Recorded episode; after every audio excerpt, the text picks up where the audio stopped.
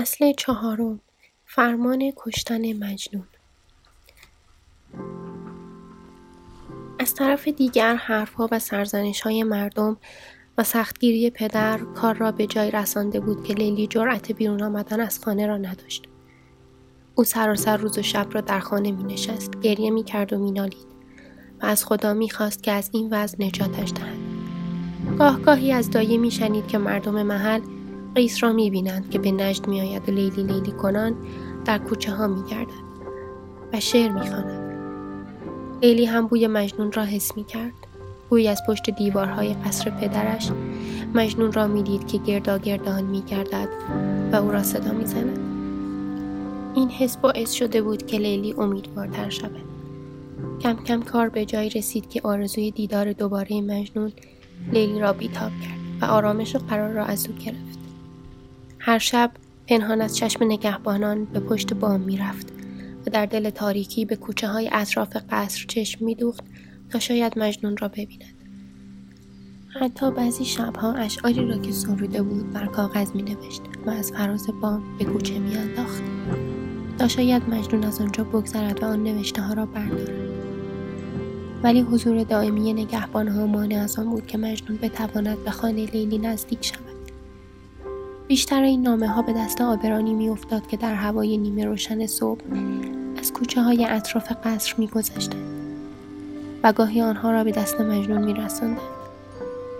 مجنون نیز با خواندن اشعار لیلی به وجد می آمد و شادی و هیجان چنان جان و روانش را انباشته می کرد که در همان دم اشعاری را در جواب لیلی می اشعاری که هم روان و نقص بود هم زیبا و شایسته مدت زمان زیادی به همین صورت گذشت. شاید بیشتر از یک سال بود که این دو دلداده دلخوش و سرگرم نامه ها بودند. اگرچه هر دو جسما ضعیف و ناتوان شده بودند ولی روحا خوشنود بودند و قانع و راضی روزگار میگذراندند اما افسوس که دشمنان و حسودان آرام ننشستند و زبان به تعنه گشودند و ملامت آغاز کردند این رفتار ناشایست در خور قوم عرب نیست غیرت مردان عرب نمی‌تواند آن را بپذیرد. این خبر دهان به دهان گشت. پس از آن به نیکی یاد کردند و بعضی به بدی. حسودان برای ارزای سرشت بدخواهانه خود زبان به بدگویی گشودند و آنقدر خیشان لینی را با نیش زبان آزردند چند نفر تصمیم گرفتند نزد پدر لیلی بروند و این خبر را به گوش او برسانند.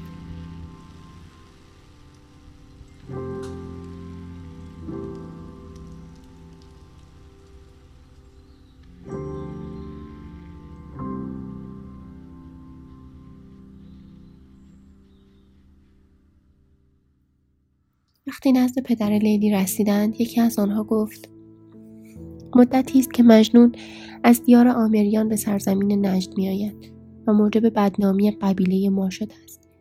او با پای برهنه و حرکات جنونآمیز با آه و افسوس شعر می‌خواند. بر خاک بوسه می‌زند و جمعی در پی او روان می‌شوند و آسایش را از مردم می‌گیرند.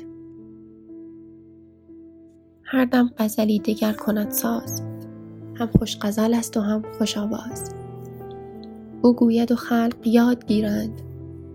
ما را و تو را به باد گیرند. در هر غزلی که می سراید صد پرده دری همی نماید. لیلی ز نفیر او به داغ است. کاین باد هلاک آن چراغ است.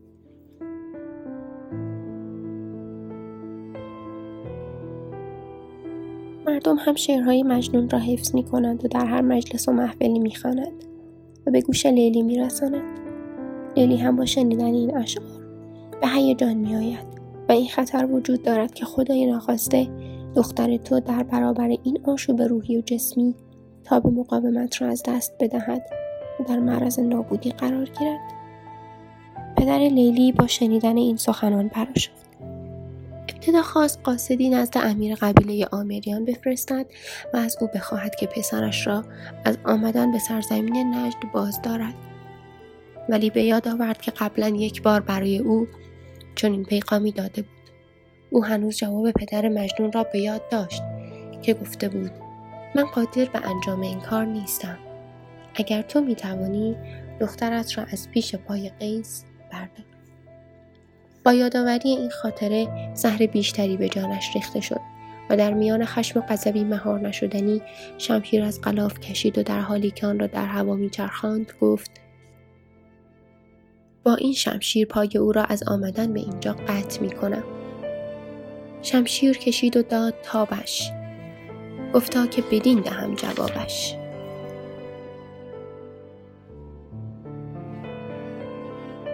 سپس داروقه شهر را فرا خواند و به او گفت از این لحظه هر جا که این جوان مجنون را دیدی او را به قتل برسان. یکی از افراد قبیله آمریان که از این خبر آگاهی یافت بیدرنگ چون باد نزد امیر قبیله خود رفت و آنچه را شنیده بود باز گفت امیر عزیز چاره بیاندیش که جان قیس در خطر است. داروغه تندخو و بیرحم سرزمین نجد معمور قتل نور چشم ما شده است. و قیس هم بیخبر از این ماجرا به کار خیش سرگرم است. میترسم وقتی خبردار شود که کار از کار گذشته باشد. پدر قیس با شنیدن این خبر حراسان از جای برخاست. بیمناک و سرگشته امر کرد تا دوستان قیس را به سراغش بفرستند و هر جا قیس را دیدند با هر ترفند و حیله‌ای که می‌دانند او را به اینجا برگردند. به امر امیر یاران و دوستان قیس رهسپار فلات نجد شدند و از هر سو به جستجو پرداختند. اما هرچه گشتند نشانی از مجنون نیافتند. هر سو به طلب شتافتندش جستند ولی نیافتندش. یکی گفت شاید دست عجل او را از ما رو بوده باشد. دیگری گفت شاید گرفتار درنده شده باشد. آنها باز هم به جستجوی خود ادامه دادند و به هر نقطه ای سر کشیدند. هیچ نشانی از مجنون نیافتند. و اما بشنوید از مجنون. او بیخبر از این حیاهو و دستوری که پدر لیلی داده بود و بدون اطلاع از تصمیمی که پدرش گرفته بود با خود خلوت کرده بود.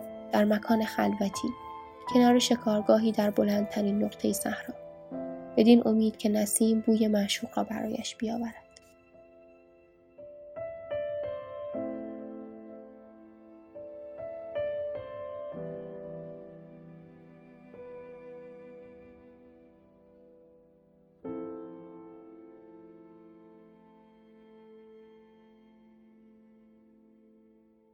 فرستادگان هرچه گشتند اثری از مجنون نیافتند و چون جایگاه عزلت او را نمی‌دانستند معیوس و بیخبر نزد پدرش بازگشتند.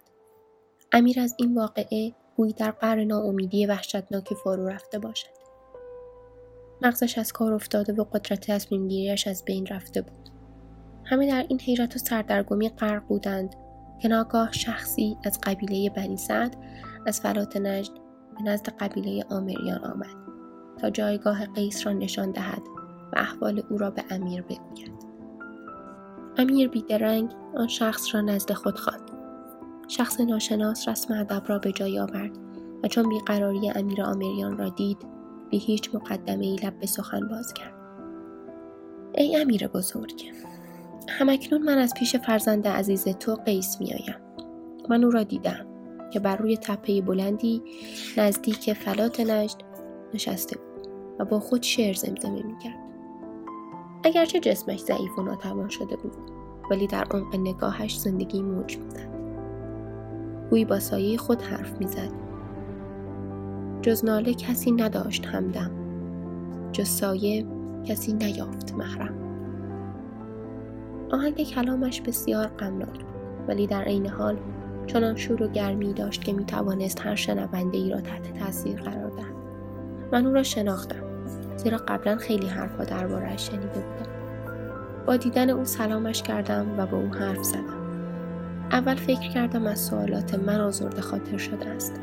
ولی بعد فهمیدم که نه تنها کمترین اعتنایی به من ندارد بلکه شاید اصلا سخنان مرا نمیشنود و همچنان با سایه خیش حرف می‌زد. در هر جملهش نام لیلی بود. گویی سالهای مرا نشنیده بود. وقتی از جوابم ناامید شدم او را به حال خود گذاشتم و به اینجا آمدم تا شما را خبر کنم. امیر با شنیدن این سخنان لحظه ای صبر نکرد. فورا دستور داد مرکبش را آماده کنند و این بار تنها به سوی فلات نجد به راه افتاد.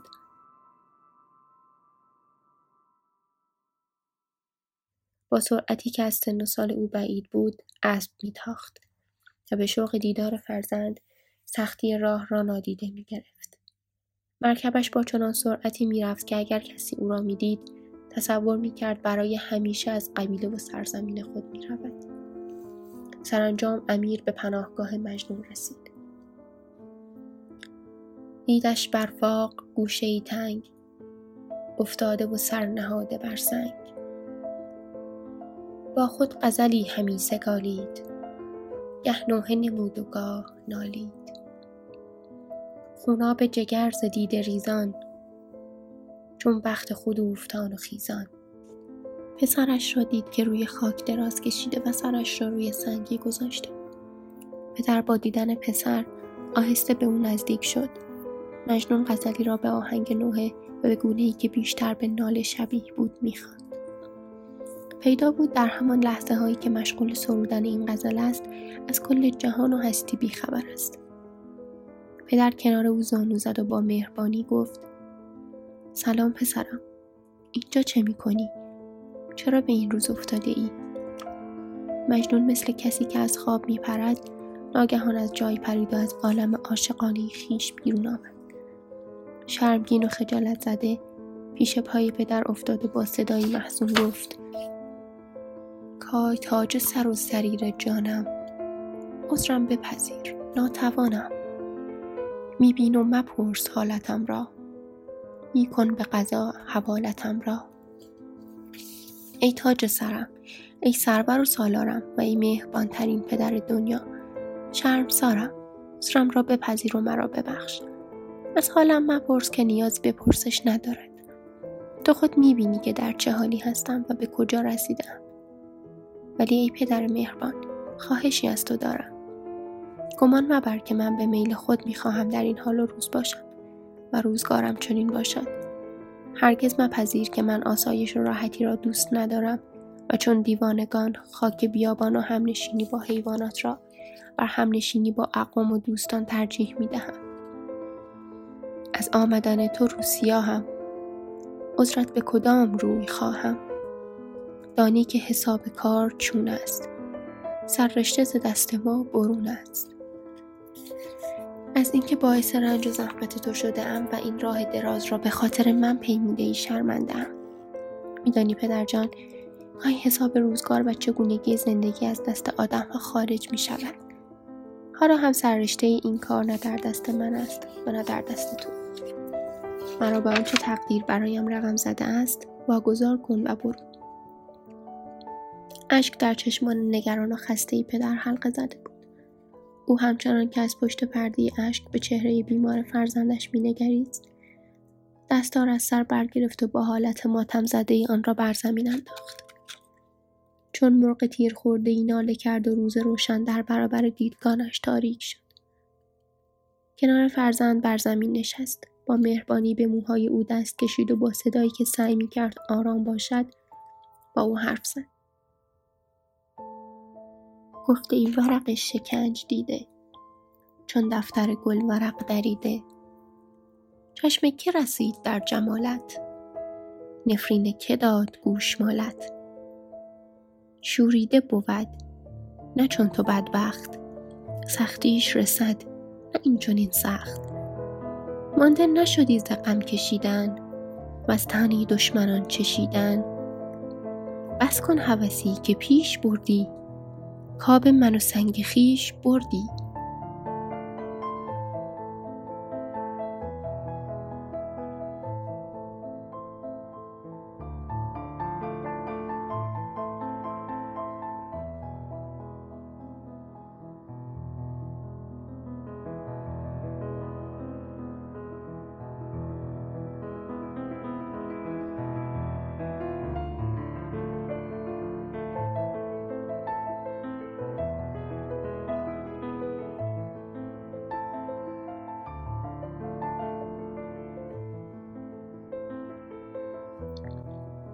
از این همه درد و رنج خسته نشده ای؟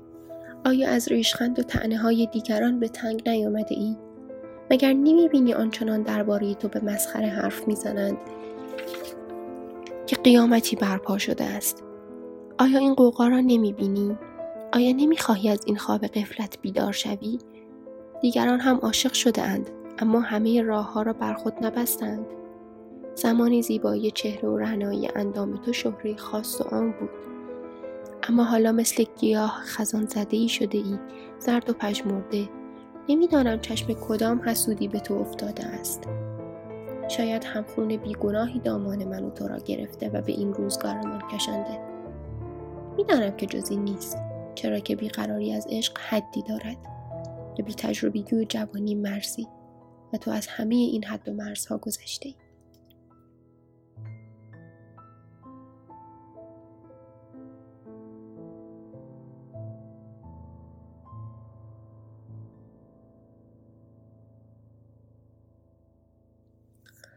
آهنگ صدای پدر تغییر کرد. از نصیحت به التماس رسید و ادامه داد. آنها که از لیلی برایت خبری میآورند در واقع قصه رسوایی تو را آرزو می کنند. وگرنه دوست باید چون آینه ای عیب تو را نشان دهد. از این جوانی و خام خیالی دست بردار.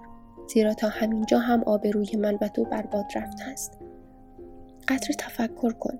قدری به آیندهت بیاندیش. به شک می توانی خودت را از این درد جانکاه برهانی.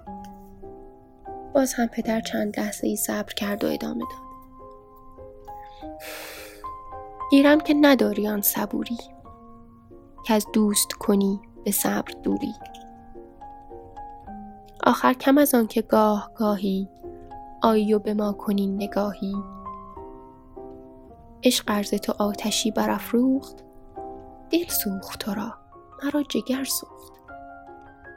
فرض کنیم که تو صبر و تحمل دوری از دیار لیلی را نداری. آیا نباید گاهی به دیدار پدر و مادرت بیایی؟ بدان که اگر تو در غم دوری از لیلی جامه برتن دریدی من که پدرت هستم از غم تو سینه ام را میدرم و اگر تو دلت می سوزد من همه وجودم بر آتش است. مجنون ساکت بود. ولی به دقت به حرفهای پدر گوش می‌داد. پدر که موقعیت را مناسب می‌دید و آن را با زحمت زیادی به دست آورده بود یک بار دیگر با نهایت مهربانی حرفهایش را از سر گرفت. این بار سعی کرد که فرزند بیمار خود را دلداری دهد. در نومیدی بسی امید است. پایان شب سیاه سفید است. گر صبر کنی به صبر بیشک دولت به تو آید اندک اندک. دریا که چنین فراخ روی است پالایش قطره های جوی است. وان کوه بلند که ابرناک است جمع آمده ذره های خاک است. بدان که در هر موقعیت و زمانی باید به لطف خداوند امیدوار بود. تو برای اینکه چاره کار خیش را پیدا کنی ناامید نشو. ناامیدی در پیشگاه خداوند از بزرگترین گناهان است. تا دانه امید در مزرعه زندگیت نباشی رویش شکوفه های کامیابی را نمی بینی. به جای این همه آه و ناله و افسوس بسر امید در روحت بکار. شاید روزی جوانه بزند و بار دهد و تو را به مراد دلت برساند. اگر چنین کنی و صبوری پیش سازی بیشک بخت و اقبال به تو روی می آورد و به خوشبختی خواهی رسید. دریا را ببین. دریا با همه عظمتش از قطره های ریز باران به وجود آمده است. کوههای با عظمت را نگاه کن.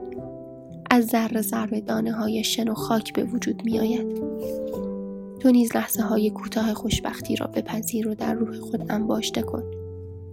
تا کم کم دریای سعادت در تو به وجود آید. به یاد داشته باش که بعد از هر ظلمت شبانه ای طلوع خورشید و سپیدی روز حتمی است. چرا باید دل به کسی بسپاری که سال تا سال یادی از تو نمی کند و بی تو چون گلی شاداب به زندگی خود مشغول است؟ دل را به کسی چه بایدت داد؟ کون آوردت به سالها یاد؟ او بی تو چو گل تو پای در گل. او سنگ دل و تو سنگ بر دل. زهریست به قهر نفس دادن. کژدم زده را کرفس دادن. مشغول شوی پسر به کاری. تو بگذری از چنین شماری. لیلی در خانه پدر به زندگی راحت خود مشغول است. در حالی که تو آواره بیابان ها هستی. از پدر پیرت بشنو. دیگر وقت آن رسیده است که به کاری مشغول شوی. تا این چنین حیران سرگشته نباشی. پدر تصور کرد که حرفهایش در مجنون اثر کرده است. خواست آخرین ضربه را هم بزند. این بود که با لحنی ملایمتر از پیش گفت آیا میدانی که پدر لیلی فرمان قتل تو را داده است؟ و اکنون سربازان و ماموران او به دنبال تو میگردند تا سر از تنت جدا کنند. بیا و جوانی را کنار بگذار. چند روزی به خانه بیا و با ما زندگی کن. مگر ما لیاقت زندگی و همنشینی با تو را نداریم؟ جانی و عزیز طرز جانی در خانه بمان که خانمانی. پدر خاموش شد. مجنون که از پندهای حکیمانه پدر و از محبت بیدریق او تسلی یافته بود چشم از چهره پدر بر نمی داشت گوی باز هم می‌خواست صدای دلنواز پدر را بشنود. بعد از مدتها حس می‌کرد که به چیز دیگری جز لیلی لیلی گفتن نیاز دارد. پدر ساکت شد. او منتظر جواب مجنون بود. مجنون هم ساکت و خاموش فقط پدر را نگاه می‌کرد. نگاه او به پدر نگاهی هوشیارانه و به دور از هر گونه بیخبری و جنون بود. ناگهان به حرف آمد و با لحنی که عقل و منطق در آن هویدا بود گفت پدر جان سخنان تو چون شهد گل برای زنبور و چون شیر مادر برای طفل نزد من شیرین و گواراست پندهای گرانبهای تو و حتی سرزنشهایت مرهمی است بر زخمهای دل من. در برابر مقام و مرتبه بلند تو با احترام رفتار خواهم کرد.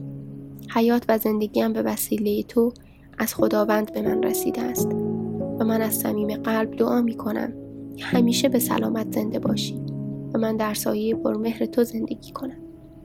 ولی پدر جان آنچه اکنون به من امر کردی از عهده انجامش بر نمیآیم و از این بابت شرمندم. لیکن چه کنم من سیه روی؟ کوفتاده به خود نیم در این گور زین ره که نه بر قرار خیشم دانی نه به اختیار خیشم من بسته و بندم آهنین است. تدبیر چه سو؟ قسمت این است. این بند به خود گشاد نتوان. وین بار ز خود نهاد نتوان. می‌بینی که به اختیار خود به این حال نیفتادم نیروی عظیم بر من غلبه دارد و به فرمان می‌دهد که یارای مقاومت و سرپیچی از آن را ندارم. شیفتگی که در دل من جای گرفته آنچنان عظیم و بزرگ است که حتی کوه تحمل آن را ندارد و اگر می‌بینی که آرام و قرار ندارم از بزرگی آن غم است. اگر می‌بینی به این سرزمین بسته شدم به خاطر زنجیری است که به پا دارم. این زنجیر اگرچه دیده نمی شود و نامرئی است ولی چنان محکم است که هیچ تدبیری برای پاره کردن آن چاره ساز نیست. پدر تو خود میدانی که به جنگ تقدیر نمی‌توان رفت و تقدیر من چنین بوده است. غم عشق غمی نیست که تنها سراغ من آمده باشد. در هر دوره ای صدها عاشق پاک باخته وجود داشته است. اما این آتشی که بر جان من افتاده از جنس دیگری است. این شیفتگی اگر به توان نامش را عشق گذاشت به هیچ روی دست از سر من بر نمی دارد. آیا شما کسی را می شناسید که توانسته باشد از دست تقدیر و سرنوشت خود فرار کند؟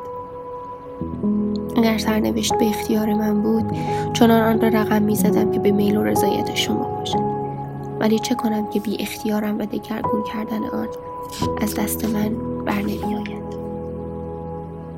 چون کار به اختیار ما نیست به کردن کار کار ما نیست شما می‌گویید من حلاکش هستم و روزگار سختی دارم.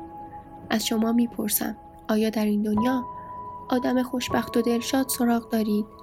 شما بر من خورده می‌گیرید که چرا از نیروی جوانیم استفاده نمی کنم و شادمان قهقهه نمی‌زنم و همواره گریانم.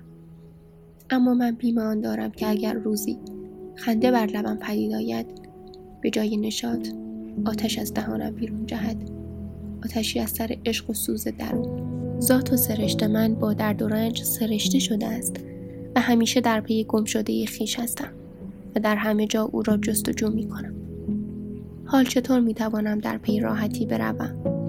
آیا این نوعی خودفریبی نیست؟ پیمانه ما برای سنجش رنج و سعادت چیست؟ پدر جان بدان که عاشق واقعی هیچ وقت از جان خیش ترسی ندارد کسی که در طلب معشوق است به چیز دیگری جز معشوقش فکر نمی کند. در نظر او کل جهان هستی جلوه ندارد.